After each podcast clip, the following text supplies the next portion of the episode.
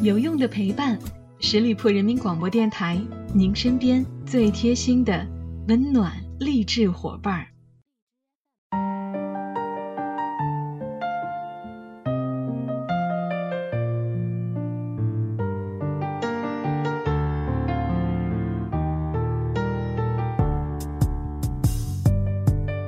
有用的陪伴，十里铺人民广播电台，您身边最贴心的温暖励志伙伴。Hello，亲爱的小伙伴们，又到了每周一与您不见不散的名人风范，我是小五。淘金、吸毒、非典、艾滋病、环境污染，这是一堆自重千钧的话题，也是这个国家强壮身躯上的旧疮疤。这些社会问题之间看似毫无关联。却组成了一个人的一生。在中国，有这样一个人，因为他和他手里的相机，十个省的重工业发展财路被断绝，数千家工厂倒闭，一大群老板也跟着破产。他给这些人造成了难以估量的经济损失，所以，这些唯利是图的商人和尸位素餐的官员都想让他死。有人甚至要花钱买他的命。为了记录真相，他还曾经深入毒窝，不惜以身试毒。为了还艾滋病人一个公道，他一把扯下了中原大地上裹着的最后一块遮羞布。他只是个普通人，但他却把自己的一生过得颠沛流离，让整个社会步入一个更加良性的发展进程。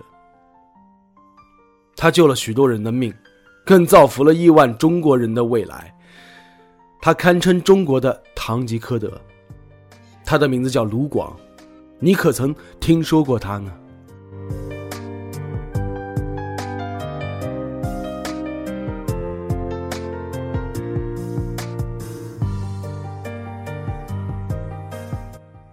卢广出生于一九六一年，浙江金华人。小时候，卢广的家里条件很苦，他只上了七年学便辍学了。少年时代的他，十五岁便进厂做童工，后来从工厂里走出来，他种过地、挑过沙、当过木工、水泥工，也下河捕过鱼。底层人民的苦，他几乎都吃了个遍。卢广的平头百姓生活在十八岁的时候宣告结束。那一年，他第一次接触到了照相机。摄影艺术的神奇和魅力，让卢广那颗找不到方向的心从此尘埃落定。九三年，卢广自筹十万元，只身前往北京学习摄影。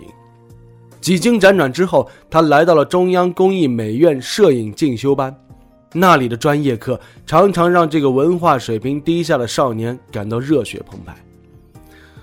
不过啊，摄影是个小圈子。要想出名实在太难了。他记住了他老师的一句话：“你要想出人头地，唯一的办法就是拿奖。要想获奖，就要拍别人没有拍过的题材。”九四年，中国西部掀起了一股淘金的热潮。对于大量没有文化的务工人员来说，那里有着发财的机遇，但同时那里的艰苦和混乱也让很多人望而生畏。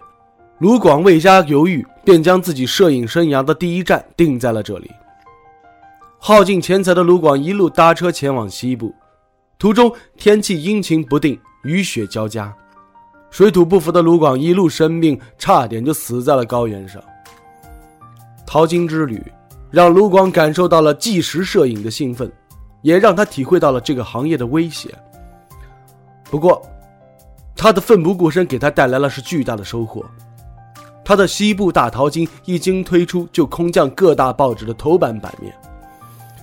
在他的镜头下，能让人一夜暴富的金矿变成了人间炼狱。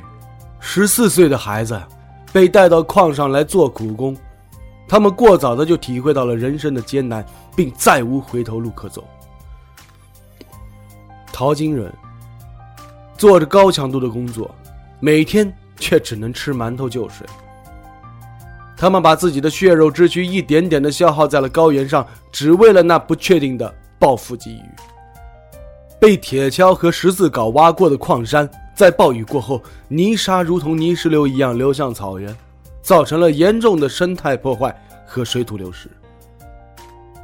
由于很多金矿处在无人区，大批的淘金者涉足这里，并且肆无忌惮地屠杀野生保护动物。青藏高原曾经是野生动物的天堂，如今却成了他们的修罗场。西部大淘金，它的社会影响力远远超过了卢广的预期。这一个作品不仅引起了社会各界的大讨论，同时也让政府部门不到两个月便开始大刀阔斧地整顿西部非法运营的矿场。卢广尝到了甜头，原来通过摄影，普通人也能改变这个世界。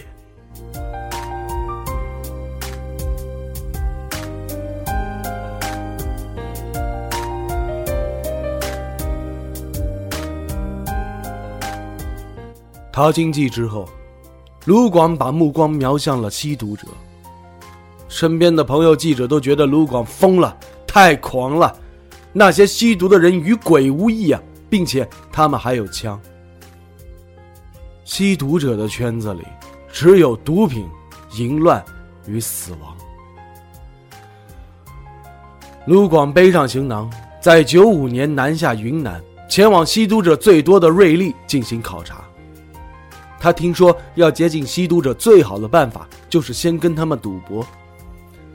他穿了一身肥大的衣服，将相机在身上藏好，跟一群吸毒的人打牌。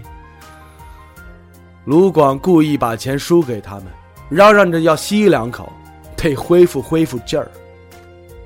他那接地气的长相和他满口的糙话，让大家相信了这个陌生人是一个老手，便带他去了瘾君子聚集的一个小房子里。为了骗取对方的信任，卢广把毒品吸进嘴里，不过肺，然后再吐掉。他听说曾经有缉毒警察也用这种方法卧底在毒窝里，最后深陷毒品的漩涡中难以自拔。而卢广却依旧选择了这种方式来坚持做他心中的纪实摄影。他假装坠入吸毒后的云里雾里。一边却在用相机偷偷记录这里发生的一切。卢广曾经接触过一名叫做郭洪普的瘾君子，他的大腿全部溃烂了，他孩子天天光着屁股，一家三口睡在床上脏兮兮的，晚上他老婆还在这张床上卖淫。卢广劝郭洪普去医院查一查，是不是得性病了。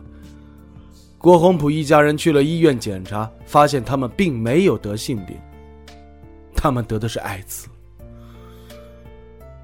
一周的时间，他拍了十几个胶卷，带着这些胶卷，他逃一般的离开了瑞丽。这个地方缺少人性，没有色彩，毫无希望。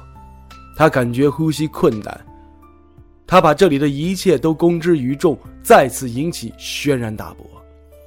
有人在骂卢广，说他利用了瘾君子的信任。最后却为了成名和获奖而出卖了他们。卢广没有过多解释，因为面对这样的指责，解释也无用。他确实是出卖了朋友。他不怕别人骂他、质疑他，因为他知道他在做一件对的事儿。这个社会的疮疤需要有人去揭开它，这个国家的角落需要有人去照亮它。只有疼痛。才能让人警醒啊！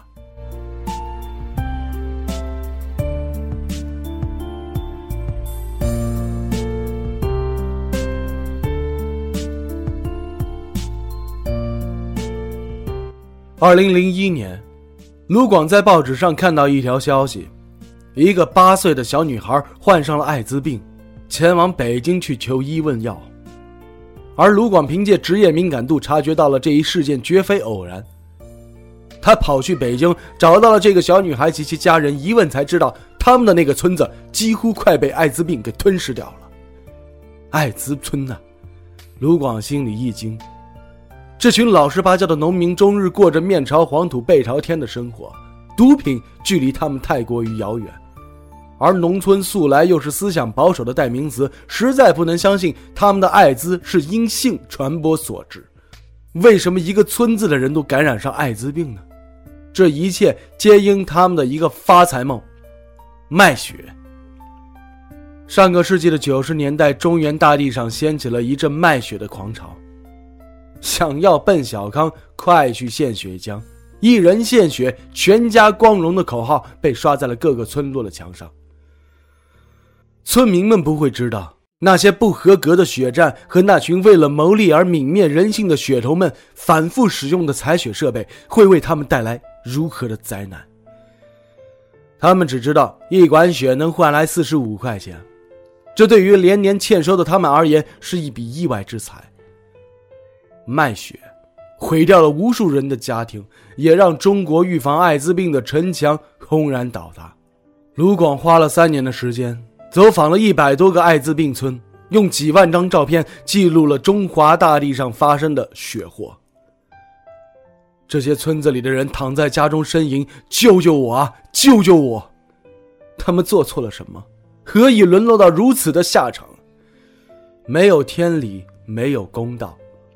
卢广无数次的落泪，他发誓要用相机为他们讨回公道。艾滋病村这组照片让全中国的人都开始关注起了这个群体。高层的领导亲临艾滋病村视察，数百名干部、上亿元的资金开始聚集到了这些地方。经历了一系列的横祸之后，这些村民在卢广手中的相机帮助下，在国家的有力干预下，开始得到了免费的治疗。同时，政府大力度取缔了无数非法的血站，并明令禁止买卖血液。艾滋病蔓延的势头，也终于得到了遏制。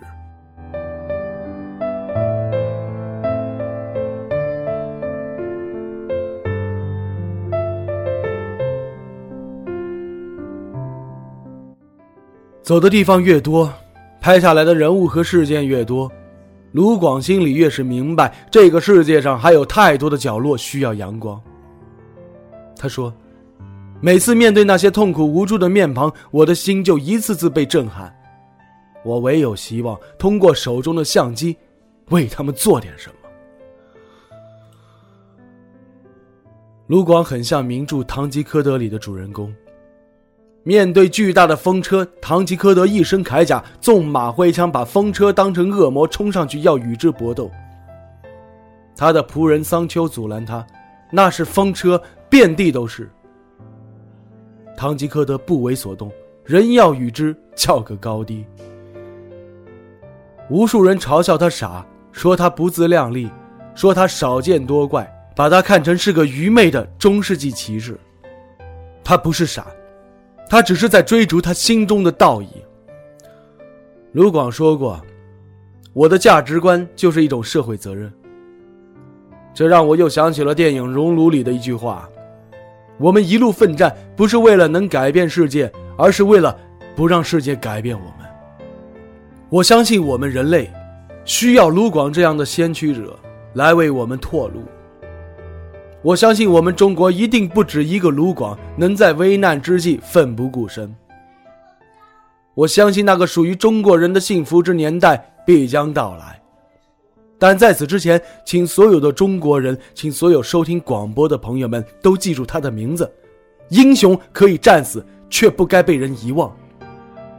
他叫做卢广。好了，亲爱的听友们，感谢大家收听今天的名人风范，我是小五。欢迎大家关注十里铺人民广播电台公众微信，在订阅号中直接搜索“十里铺人民广播电台”，点击关注就可以了。我们下期节目再会喽，拜拜。